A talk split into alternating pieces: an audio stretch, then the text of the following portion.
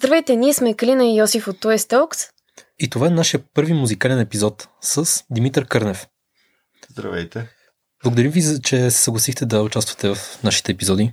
Нашия епизод. И аз ви благодаря, че ме поканихте. М, добре, можете ли да разкажете малко повече за себе си на нашите слушатели?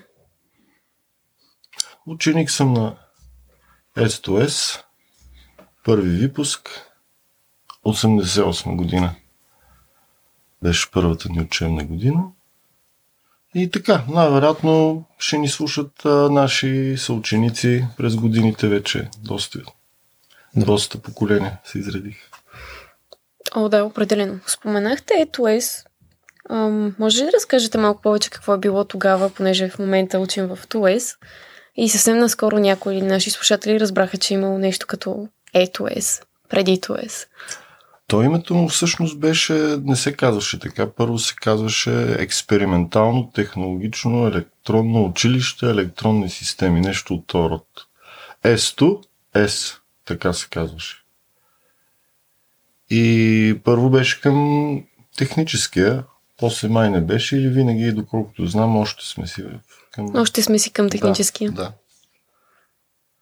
Еми, доколкото си спомням, беше създадено като филиал на училището в Правец, което вече функционираше няколко години и което, ако не се лъжа, беше като пансион, въобще училище, в което децата са живели и учили по цял ден буквално, спортуват и така нататък. И това училище най-вероятно дойде като идея това да се опита и в София. И така, мога да кажа, че в тогавашната кандидат кампания задачите за това училище бяха около, около три пъти по-трудни, отколкото говоря за математика и физика. Бяха наистина, защото кандидатствах и на други места и влезах. А той е имал някакъв изпит за кандидатстване. Моля, Понеже ние влизаме само с, само с балообразуването от седми клас. Няма допълнителни. по физика и математика. Няма допълнителни изпити. Ага. Ами да ви кажа как беше на времето. За едно място, да речем в Софийска математическа, където първо се записах, кандидатстваха около 2-30 деца. А пък за електронни системи той не, не беше обявено, нали, някакси не се знаеше много за това училище, но пак бяха между 10 и 20 човека, не помня по изпит, по два изпита за едно място. Така че достъпа беше доста лимитиран, ако мога така да се израза и само най- най-запалените явно по математика и по физика и по тогава зараждащите се компютри имаха шанс да бъдат. Всъщност аз първо се записах в СМГ, математическата и след два дена разбрах, че съм прият, че са открили нова паралелка, резервна, шеста паралелка, в която, в която се събрахме такива, дето сме били резерви. И аз избрах да се, т.е. баща ми по-скоро ме посъветва и заедно решихме да, да се запиша в, в новото училище. Ам, казахте, че сте били от първите места по физика. По какъв начин виждате аналог на точните науки към музиката? Виждате ли връзка между едната сфера с другата? Определено има такава връзка и тя е по-скоро с математиката. По един или друг начин музиката и математиката са едно и също нещо. Макар, че според мен музиката е повече математика. Чудесно. Ам, какво ви мотивира всъщност да създавате нова музика? Какво ви кара да си казвате, искам да създам нещо, което ще се хареса на хората? И вътрешен порив, някакъв идея. Някои песни съм направил докато карам колело. Идва ми идеята, запомням я или си я записвам на телефон. И после се работи по това нещо. А как открихте музиката? На първо място съм отрасъл в семейство, в което един родител беше музикант и някакси не съм откривал. Просто, просто тя си е била с мен от тук сега покрай оборудването на едно пространство, нали, в което се намираме, изваждам и някакви стари снимки, които считам за важни. И си виждам снимка на един месец и някаква китара до мен. така че предполагам, че нямам особен избор. И въпреки това до много късна възраст я игнорирах и така игнорирах опитите на моите родители да ме занимават с цигулка тогава специално помня. И просто пубертета ми целя мина в технически ориентирани занимания. И чакам 13, 14, 15 години започнах с китарата. Някои хора казват, че това е късна възраст. Според вас има ли късна възраст за музиката? Късна е. А, особено ако наистина, ако на тия години е първият ти досек с музиката, най-вероятно е късна. А освен с китара, с нещо друго, занимавате ли се от към музика? Пиано, някакъв музикален инструмент?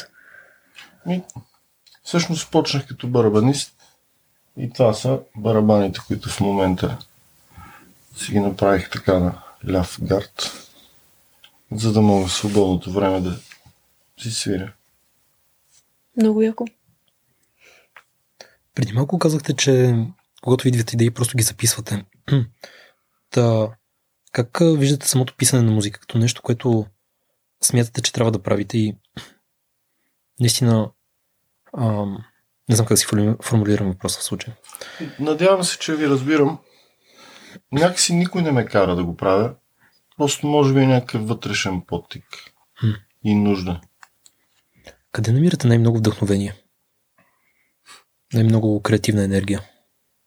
На местата, които обитавам, а именно в къщи, тук в студиото, където се намираме, както и на различни други места в природата, най-вече. А как се сформирахте като група? Беше много отдавна, 20, 22 години вече. Аз концертирах това лято, помня, с Дони Мунчил, с Каналето и с други колеги от българската сцена и вече се беше оформила идеята ми да имам група, каквато ми харесва. И съответно поканих няколко момчета да се присъединят и така лека по лека. Не беше лесно, беше готино и бяхме млади. Какви трудности срещнахте в началото, основно? Трудностите ги приемам за нещо като част от трудности. Трудности ми всяк. На първо място тогава живота беше много по-различен. Като почнем от това, че за едно място в елитно училище кандидатстваха по 20 човека, но имаше и много други разлики, които някакси ни накараха да израснем по определен начин. А информацията беше нещо, което, както сега, беше обратното на сега. Просто сега има всяка информация за всичко. А тогава по-скоро нямаше за нищо и трябваха самите усилия да се добереш до информация, която тогава беше най-често в книжен или в магнитен вид, да кажем. Дали е касетка, плоча или книга. Ако говорим за трудности, считам, че това се изтрува да се спомене. И оттам тръгва всичко вече, когато положиш усилия да научиш нещо. Може би те интересува достатъчно, за да влезеш по-навътре. Чудесно. А, да се върнем малко по-назад. Бихте ли ни разказали някоя интересна история от училището ТОЕС или с какво сте запомнили процеса? Всъщност имам много, много хубави истории, но ще стане много дълъг подкаста. Може би все пак в рамките на това, че продължих да се занимавам с музика, бих отбелязал един куриозен първи концерт на нашата група, който се проведе на четвъртия етаж в началото на коридора. Беше сцената. Това беше ученическата група, която се казваше именно S по името на училището. То това беше първия концерт, който премина доста, доста бурно, като реакция от нашите. Просто ние бяхме четири човека, а пък другите бяха нашите са ученици. така че си представете в края на коридора някаква сцена, импровизирана и до края коридора пълен с кофещи туесари. И често ни канеха на... Аз пък канеха. А, организираха ни на, на такива на зимни лагери, на летни лагери. О, още при вас е имало бяло и зелено училище, така ли? Еми, тогава просто ни отивахме, примерно, на Семково специално. Да, ние още ходим на Семково всяка година. Еми, Даже значи по два на същото място, сигурно. Освен това ни даваха заплати в началото. Стипендии? Те се казаха стипендии, но всъщност бяха колкото една заплата на работещ човек. Иха. Почти. Само за отличници, да. То в Туес има ли някой, който не е отлични? Ами да. Стои пред вас. Оле,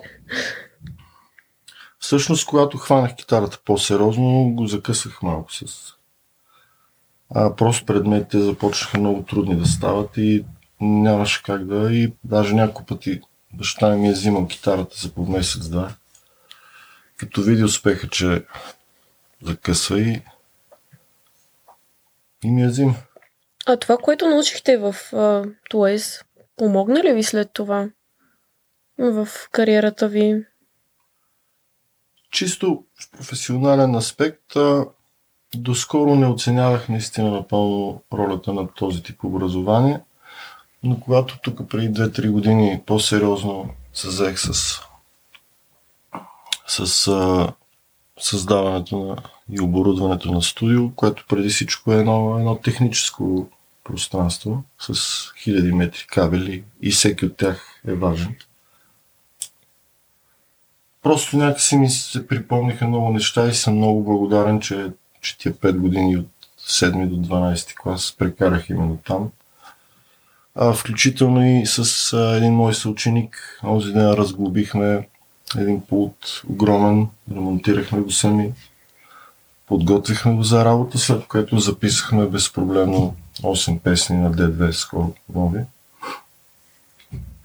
С най-хубавия звук, който съм чувал някога и съм много вдъхновен и знам, че това беше възможно и поради факта, че бях в Туес. Иха, очакваме с нетърпение. И аз. А имаше ли други туесари, които се занимават с музика във вашия випуск? Ние бяхме 3-4 момчета от споменатия Е-клас, последната. Леле, е клас? 6 класа ли сте били? Еми е. Е, е беше нашия клас, резервния, който откриха. Та в нашия клас след нас се появи втора група, тъй като видяха какъв успех имаме сред. И се появи втора група, оглавявана от моите приятели Ники Мотафов и Филип Обретенов. Филип е брат на басиста на Дедве Александър. Пък Ники, освен че се занимава с музика и с софтуер, много успешно се занимава. Така че те бяха втората група. В другите класове не помня да е имало. Но Е-клас беше така някакси по-различен Музикален. от другите класове. Какво бихте казали на туесарите сега, които се занимават и с музика? Нещо като съвет. Не знам дали бих могъл да дам чак съвет, освен да следват себе си, което им казва сърцето, да го правят по най-добрия начин. Чудесно. Ами като а, литература или различен тип изкуство, бихте ли препоръчали билото книги, филми, някакъв тип поезия на сегашните ни слушатели? Случи се, че последните десетина години повечето книги, които прочетах, бяха биографични. Излезаха много, много хубави книги на най-вече на хората, които ме вълнуват. Именно на групи, на музиканти. И всъщност прочетах тези неща и предимно такава литература и, и скромно препоръчвам на, на нашите слушатели, на бъдещите и сегашните туесари. Понеже ние имаме литературен клуб и събираме така определени заглавия за него наши не знаех Да. аз затова така, а, биографията на Ерик Клептън. Може да препоръчам за вашия литературен клуб. Включваме в списъка. Добре. Както и биографията на Кит Ричардс от Ролинг Стоунс. Така, нали съм музикант, да предложа Така е. такъв тип Естествено, заглавие. то трябва да има разнообразие. Ами, не знам. Свърших. Като че ли един а, въпрос за финал. Да. Да се обърнете така към училището, към преподава- преподавателите, които са ви обучавали и са още в училището, към новите преподаватели, към учениците, като цяло към ТУЕС. Бихте ли им казали нещо? Бих казал на всички преподаватели, че много ги обичам. Някои от тях ги познавам и ги помня с много топлота в сърцето. Страшно ги уважавам и много скоро бих искал да гостувам пак в нашето училище. Официално сте поканен да ни дойдете на Благодаря. гости. Благодаря. Госпожа Башева ще ви чака с нетърпение. Благодаря. И един бонус въпрос, за който се сетих току-що. Ако трябваше да опишете Туе с една песен, коя ще да е песента? Независимо дали ваша или някоя друга, която сте слушали. Понеже вчера си мислех за, така, за нашия разговор днеска и по време на едно от първите ни посещения в Сенково, зимно, и по времето, когато страшно много набляхме на английски, по принцип първите две години по 3-4 часа на ден учихме английски всеки ден. И тогава хитът и песента, с която ние така започнахме плахо да сформираме своята група и да свириме пред другите съученици, беше една английска песен, която се казва It's a long way to Triparelli или нещо от това. е някакъв площад или град ли беше? It's a long way to Triparelli It's a long way to go И така нататък. Добре, благодаря изключително много. И аз. Ей, драги слушатели, това беше епизода от днес и очаквайте ни по същото време другата седмица. До чуване.